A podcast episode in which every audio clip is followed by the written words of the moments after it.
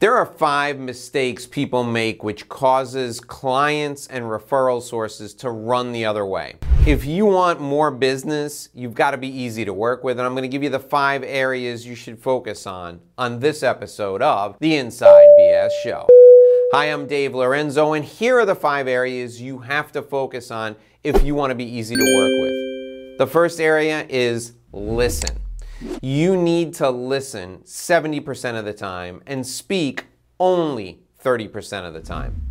I know what you're thinking. You're a professional, you're an expert, you're a CPA, you're a lawyer, a financial advisor, whatever you do. Nobody cares what you know until they first know that you care. You have to show that you're interested in them. You have to show that you're concerned about them. You have to show that you can listen and understand what their problems are. And once you do that, then people will be interested in what you have to say. So, first, listen. Then respond. 70% of your time should be spent listening, 30% should be spent reacting to what you hear. The second thing that makes you easy to work with, that makes you someone other people want to be around, is that you solve problems even when they're outside your area of expertise. What does this mean? Well, if you're a lawyer and somebody comes to you and they say that they're struggling with cash flow for the next 60 days, they don't know what they're going to do, introduce them to bankers. Help them find a way to get financing to get them through that 30 or 60 day period. If you can solve problems outside of your expertise, that demonstrates external orientation and that makes you easy to work with. It makes you someone everyone wants to be around. If you don't help people solve problems outside of just your narrow area of expertise, nobody's going to want to be around you. They'll only come to you when they have those specific problems. I'll tell you a story. One of my largest clients, a client that I developed a business growth academy for, turned over over 200 lawyers to me. They wanted me to help their lawyers become experts in business development. And when the pandemic struck, I had ideas for this firm how they could make more money, save money, and reduce their risk. And I called up the managing partner and he said, Dave, I've got 15 people who can give me advice on this stuff. I don't need more advice from you. And I said, Well, I'm not charging you you for this. I've got some ideas that I think could be really valuable for you. And he said, I'm just not that interested in, in hearing them. And I reflected upon that. And then I called another client. And this client had only done a little bit of work with me. And I said, Hey, Mr. Client, tell me what's going on with you in the pandemic. And he told me that he had a number of different problems outside of my area of expertise. And I gave him four or five people that, uh, that I could connect him with who could help him solve these problems a cash flow problem, a real estate problem, problem with reconstructing the office so that it was a COVID safe workspace, a problem with communicating to his employees about the new rules that were going to be required. All those problems were outside of my area of expertise but I helped him solve those problems. And you know what he said to me? He said, Dave, you're a really great partner. And what you did today really demonstrates that you care about me and I'm not going to forget it. Now, I tell you the tale of these two different clients because this is my issue. I screwed up at the beginning of the relationship with client number one. At the beginning of that relationship, all I did was talk about how I could help them grow and how I could help the attorneys there build their book of business and how I could expand their revenue growth. So that firm only viewed me as a revenue growth expert. The second firm was brand new, and I had only done a little bit of work with them. But when I offered them solutions to problems outside my level of expertise, they viewed me as a trusted advisor. So while it's easy for me to look at both firms and go, oh, firm number one, they're a bunch of jerks. They don't want to hear what I've got. So screw them. And firm number two, well, they're better people. They're really, you know, into a relationship with me. People take you at your own valuation. So if you, right from the beginning, offer help outside your area of expertise, people will view you as someone who cares about them holistically. If you only offer help in a narrow area of expertise, you don't offer to introduce them to people who can solve other problems, they'll think you don't care about them beyond just being a meal ticket. So in this case, firm number one, I didn't demonstrate that I cared. Firm number two, I demonstrated that I cared. And over the long term, who do you think I'm gonna have the better relationship with? Who do you think I'm gonna have the deeper relationship? Time will tell, but my money is on firm number two. The third rule for being easy to work with is no passive aggressive behavior.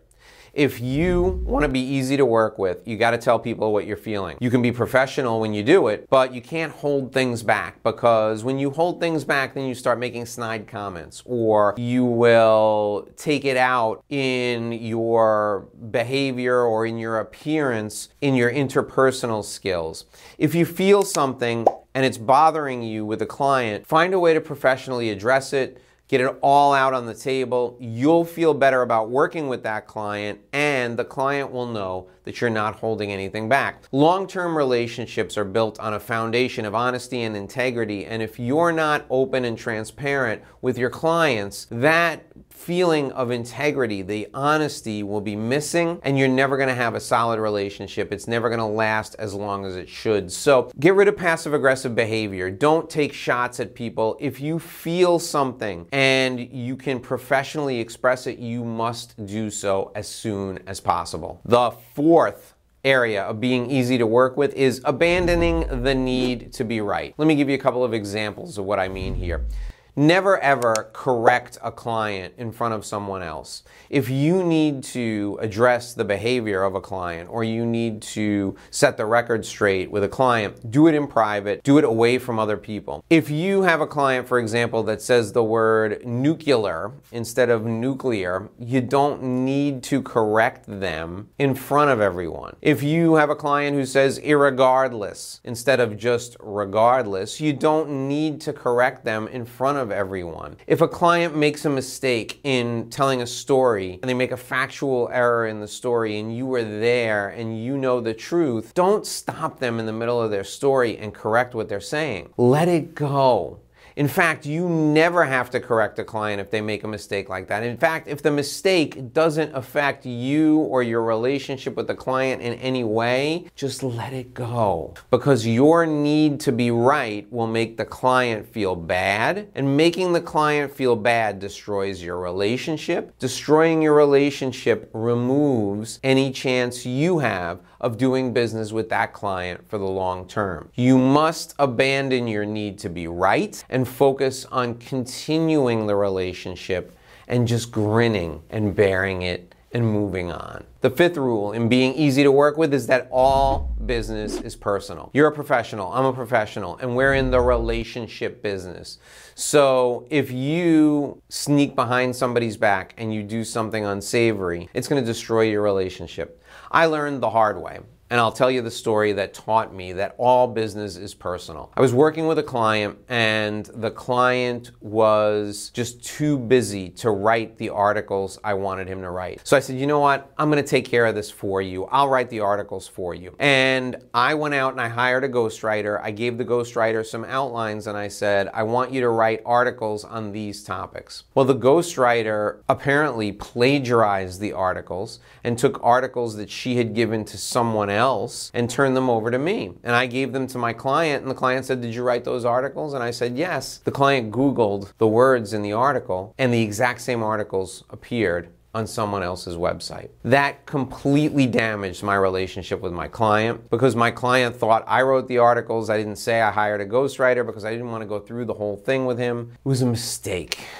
And it harmed my personal relationship and it also harmed my business relationship. I've had to work really hard to repair the damage I did to that relationship, and it hurt me personally that my connection with this client was damaged, maybe irreparably, but it was my own fault.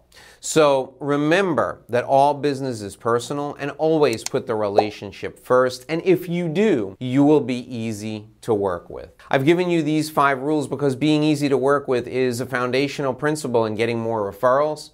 If you're ready to figure out exactly how to get more referrals, I'm going to share a very special video with you, and it's filling in right below me right now. You've got to watch this video so that you can multiply your referrals in the future. Go click on that video right now, and I'll see you there.